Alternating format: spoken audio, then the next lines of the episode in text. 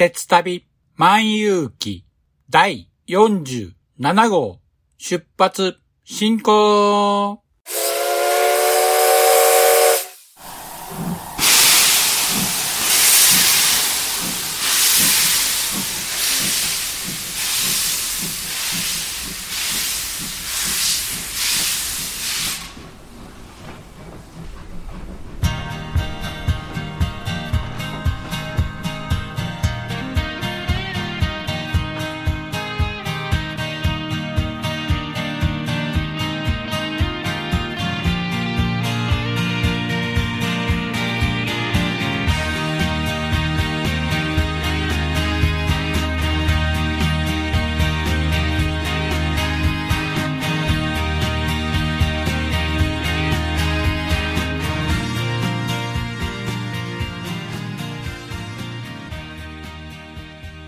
毎度ご乗車ありがとうございます。鉄旅万有記は鉄道と旅好きのしんちゃんが鉄旅についてゆるーく語るポッドキャスト番組です。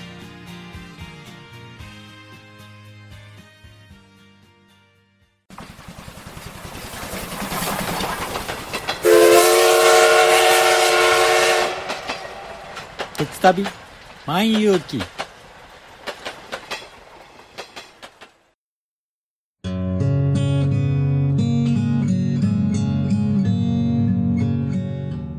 九州に住んでるおばさんが、アニメや映画など、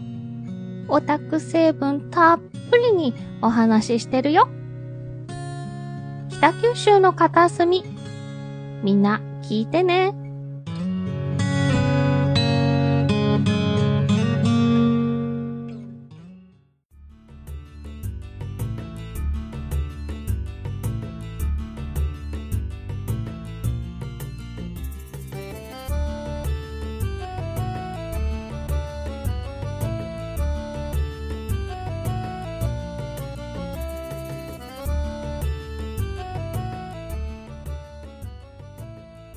皆さん、こんにちは。鉄旅万有記パーソナリティを務めさせていただきます。しんちゃんと申します。よろしくお願いします。私が住んでいる近畿地方もようやく梅雨明けしました。梅雨が明けた途端、真夏のような暑い日が続いていますけども、リスナーの皆さんのお住まいの地域はいかがでしょうか？まあ、こんなに暑いとですね、納涼列車やビール列車など、例年なら乗りに行きたいな、というところなんですけども、今年はあいにく新型コロナの影響で中止が目立つばかりですね。まあ、こういった状況、いつまで続くんでしょうか。さて、この前なんですけども、初めて大回り乗車を体験してきました。大回り乗車というのは JR の運賃計算の特例を利用した乗車方法でなんと200円以下で何百キロもさらに何時間も列車に乗車することができるのです。ということで今回のお話なんですけどもぐるっと近畿大回り乗車と題しまして大回り乗車の旅行記についてお話ししたいと思います。では、詳しくは本編で。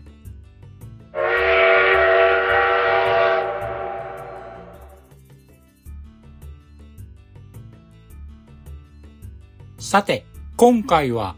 大回り乗車をしてきましたので、ぐるっと近畿大回り乗車と題しましてお話ししたいと思います。まず、大回り乗車とは JR の運賃計算の特例を使った乗車方法なんですけども、運賃計算の特例とは、大都市近郊区間内だけをですね、普通乗車券または回数乗車券で乗車した場合に、実際に乗車する経路に関わらず、最も安くなる経路で計算した運賃で乗車することができます。なお、重複しない限り乗車経路は自由に選ぶことができます。ただし、途中下車はできません。要するに、出発地から目的地までを重複しないで乗ることができれば、最低運賃で乗車することができるということです。さて、今回の大回り乗車のルートなんですけども、京都から隣の駅山科間の乗車運賃190円を購入しまして、京都を出発し、大阪を経由し、和歌山、そして奈良、奈良から三重の津下、そして滋賀県の草津を経由し、琵琶湖を一周した後に山科へ至るルートとなっています。では、どんな大回り乗車だったのかお話ししたいと思います。まず、京都駅から大阪経由で和歌山を目指すんですけども、まあ、普通なら新快速や紀州寺快速に乗車して向かうんですけども、今回はせっかくなので新幹線と在来線特急に乗車して和歌山を目指すこととしました。ここで、え、新幹線や特急に乗れるの？と思う方もいらっしゃると思うんですけども、実は特急券を買えば新幹線も特急も乗ることができるんです。さらに乗車券はそのままの190円で乗れるんです。まず、京都から新大阪駅間の新幹線自由席券と新大阪から和歌山間の特急自由席券を購入します。ここでポイントになるのが京都から新大阪駅までの新幹線の特急券と新大阪から和歌山までの特急券は同時購入をします。そうしますと特急券がですね、乗り継ぎ割引によって半額となります。そうして購入した特急券の料金なんですけども、まず京都から新大阪間の新幹線の自由席特急券は870円。そして新大阪から和歌山までの自由席特急券は490円となります。そして乗車券は先ほどもお話ししましたけども、たったの190円なんです。これはですね、めちゃめちゃお得に新幹線や特急に乗ることができてしまうんです。ということで、早速、京都から新幹線に乗車しまして、新大阪駅を目指したいと思うんですけども、気をつけないといけないんですが、自動改札機を通過しようとすると、バンとストッパーが出てきて止められますので、駅員さんのいる友人改札で大回り中ですと言って、牽引を押してもらい入場します。あとはですね、普通に新幹線に乗車すればいいんです。京都を出ますと、新大阪までの乗車時間はたった15分なんですけども、あっという間なんですが、なんというか、190円と特急券だけで乗ってるという優越感がありますよね。そして新大阪に到着しましたら、ここから在来線に乗り換えるんですけども、新大阪でもですね、乗り換える際に自動改札を通ると出れませんので、友人改札を通ることとなります。そして特急に乗り換える時間がありましたら、売店で食べ物や飲み物を買うことをお勧めします。というのもですね、最近ではホーム内にですね、売店や駅そばなど、そういった食べ物を購入することがなかなか難しくなっていますので、例えば大きな駅でキオスクなどで食べ物や飲み物を購入することをお勧めします。そうしましたら無事にですね、駅弁と飲み物を購入しまして、在来線のホームへ移動となります。ホームにはですね、すでに乗車予定の287系パンダクロシオ号が入線していました。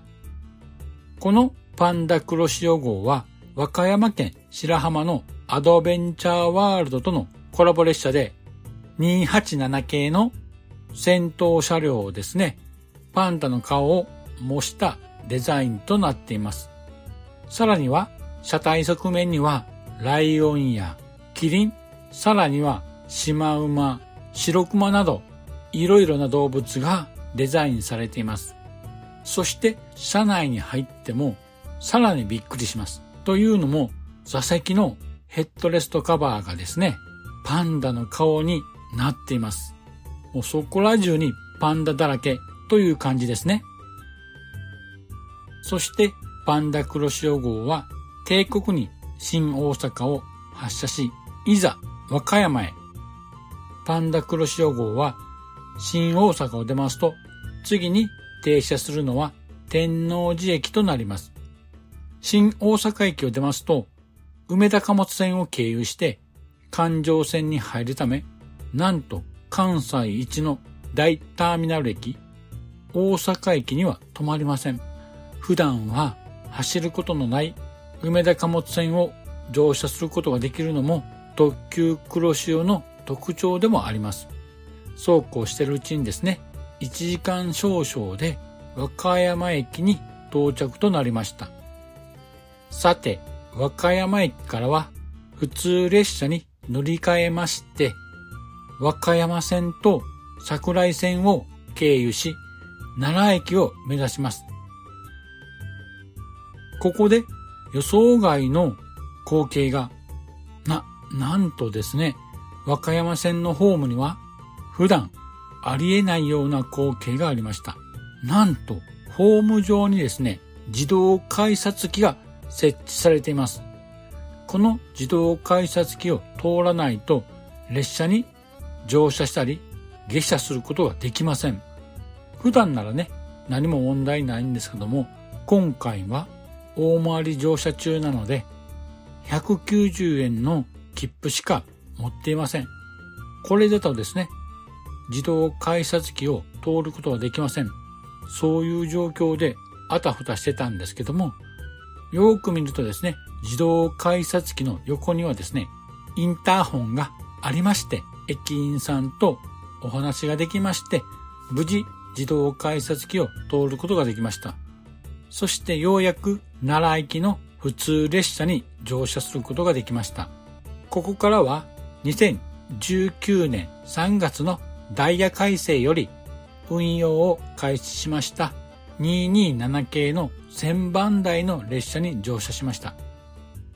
和歌山線は和歌山市と奈良県の王子駅を結ぶ路線なんですけども、和歌山を出ますと、紀の川沿いに奈良県の五条まで走行し、五条からは山間部を抜けて奈良盆地へと入っていきます。そして関西本線の王子駅へとつなぐ路線となっています。和歌山線の魅力は何といっても山々や川を望みながら走る車窓が風光明媚な路線として非常にお勧めします。途中には南海高野線との接続駅である橋本駅や吉野へ向かう近鉄電車の吉野口駅などと接続しています。こういった有名観光地を結ぶ私鉄路線との各地で接続しています。列車はですね、奈良県の高田駅からはですね、スイッチバックをしまして、桜井線に入りまして、奈良駅を目指します。桜井線は万葉まほろば線という風な愛称が付けられていまして、途中駅には牧向駅、かぐ山駅、うねび駅など、沿線には万葉集に読まれた名所や古墳や史跡が多く存在していますので、駅名にも万葉集や史跡の名前がついています。また、車窓からはですね、三輪山や大和三山を望むことができます。車窓を楽しんでいる間に列車は奈良駅に帝国で到着しました。ここからは関西本線に乗り換えて三重県の津芸駅を目指します。入線してきた列車は元新快速の221系電車が入ってきました。早速乗車し、鴨駅まで乗車します。鴨駅からは非電化路線となりますので、キハ120系に乗り換えて、津芸駅を目指すこととなります。鴨駅からの車窓はですね、それまでの奈良盆地の車窓とは一変しまして、木津川沿いの山の中を駆け抜けていきます。途中には忍者の里で有名な伊賀上野駅があります。ホームのあちらこちらには忍者の絵やいろいろな看板が見受けられます。また、ここは松本零士さんがデザインしたイラストを描いた忍者列車で有名な伊賀鉄道との接続駅でもあります。そうしまして、奈良駅を出発して約1時間ほどで津芸駅に到着しました。津芸駅からは草津線に乗り換えて滋賀県の草津駅を目指します。草津線沿線でも忍者が有名なので、6月までは忍者のラッピングをした列車が運行していましたが、6月で終了してしまいました。またですね、新しい忍者列車が運行すればいいですよね。そして列車は45分ほどで草津駅に到着となりました。草津駅からは東海道本線、北陸本線、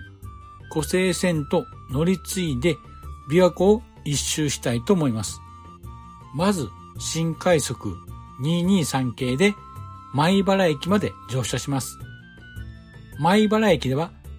北陸本線に乗り換えて大見塩津駅まで乗車したいと思います。今回は乗り換え時間がありましたので、晩ご飯用にですね、コンコースの売店で有名駅弁のおかか飯を購入しました。さて、普通列車に乗車しまして、大見塩津駅を目指すんですけども、途中のですね、長浜駅では、あの戦国武将、豊臣秀吉の居城でも有名な長浜城がちらっとだけ見ることができます。ほんのちらっとですよ。そうしまして、大見塩津駅に到着後は、さらに湖西線に乗り換えることとなります。湖西線はですね、ほとんどが高架になっていますので、車窓には大きく広がる琵琶湖を見ることができます。この琵琶湖を眺めながらの車窓が私は大好きなんですね。そうしまして、大見塩津駅からは新快速に乗車しまして、約70分ほどで最終目的地の山科駅に無事到着となりました。ということで、今回の大回り乗車は全行程は約13時間かかりました。そして乗車距離なんですけども約462キロとなりました。ざっと言うとですね、大阪から神奈川県の小田原までが472キロですので、ほぼほぼ丸1日190円で大阪小田原間を乗車したということになりますね。まあ、大回り乗車なので改札からは出ることはできませんが、駅弁を食べたり、絶景を眺める車窓だったり、十分楽しめた鉄旅でした。もし機会がありましたら、リスナーの皆さんも一度大回り乗車にチャレンジしてみてはいかがでしょうか。さて、そろそろお時間となりましたので、今回はこの辺にしたいと思います。では、エンディングに参りたいと思います。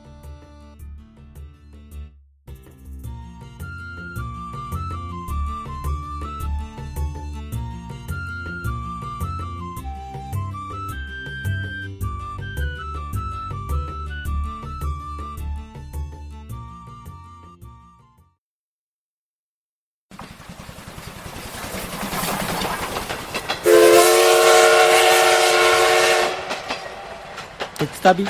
万有記。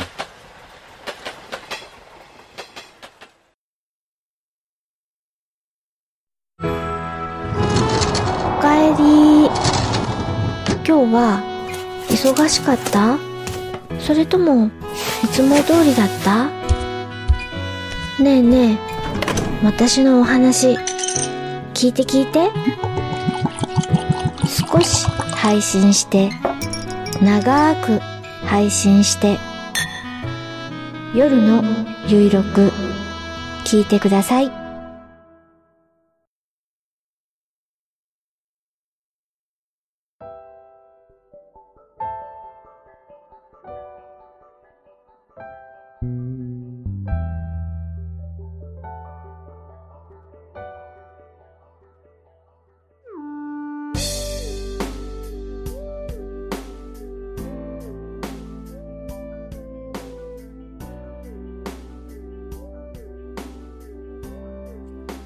では、エンディングです。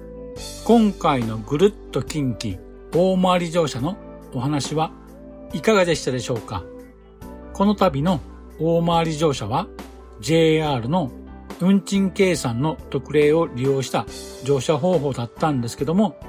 他にもですね、今回特例を利用しました。それはですね、京都から新大阪間を新幹線に乗車したんですけども、こちらもですね、新幹線料金に関する特例を利用しています。それによってお安く新幹線にも乗ることができたんです。どういうことかと言いますと、それは隣接する駅間の自由席特急券が870円から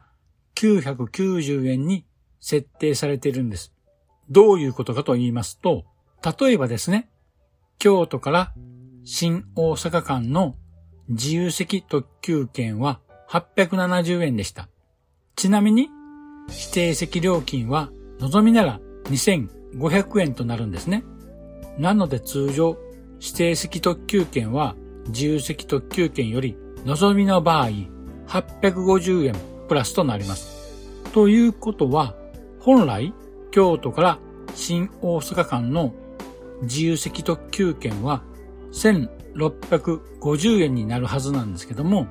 今回は特例ということで、自由席特急券が870円で乗車できたんです。さらに、新幹線から在来線特急へ、または在来線特急から新幹線に乗り継いだ場合なんですけども、在来線特急料金が半額になる場合があるんですけども、今回利用した黒潮号は乗り継ぎ割引が有効な特急でしたので、特急料金が半額となりました。新幹線や特急に乗る際には、こういった特例を利用することによって、お安く乗車することができます。また、機会がありましたら、この番組でもお得な乗車方法など、切符の買い方などをお話ししたいと思いますので、また楽しみに待っていてくださいね。では、ここでお知らせです。鉄旅万有記では公式ツイッターを開設しています。番組内でお話をしましたテーマと連動しまして、ツイッターに関連した写真などをアップしていますので、もしよかったら公式ツイッターも覗いてみませんか？公式ツイッターのアカウントは、アットマーク、t, e, t, s, u, t, a, b, i, man です。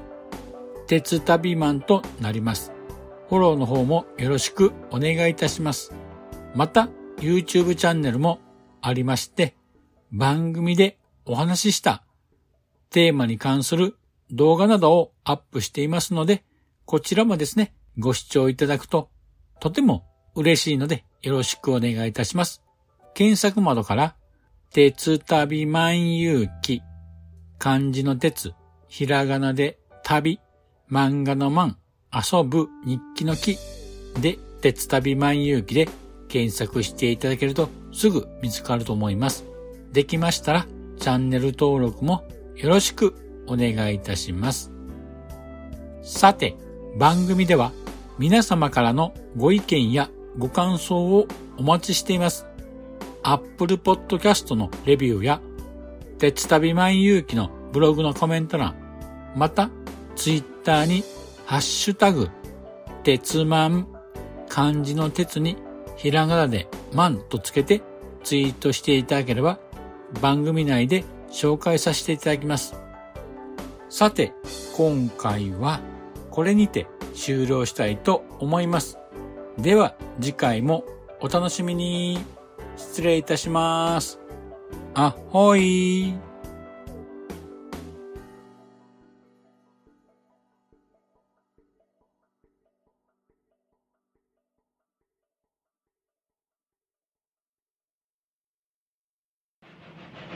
らくのご乗車お疲れ様でした。まもなく終点に到着いたします。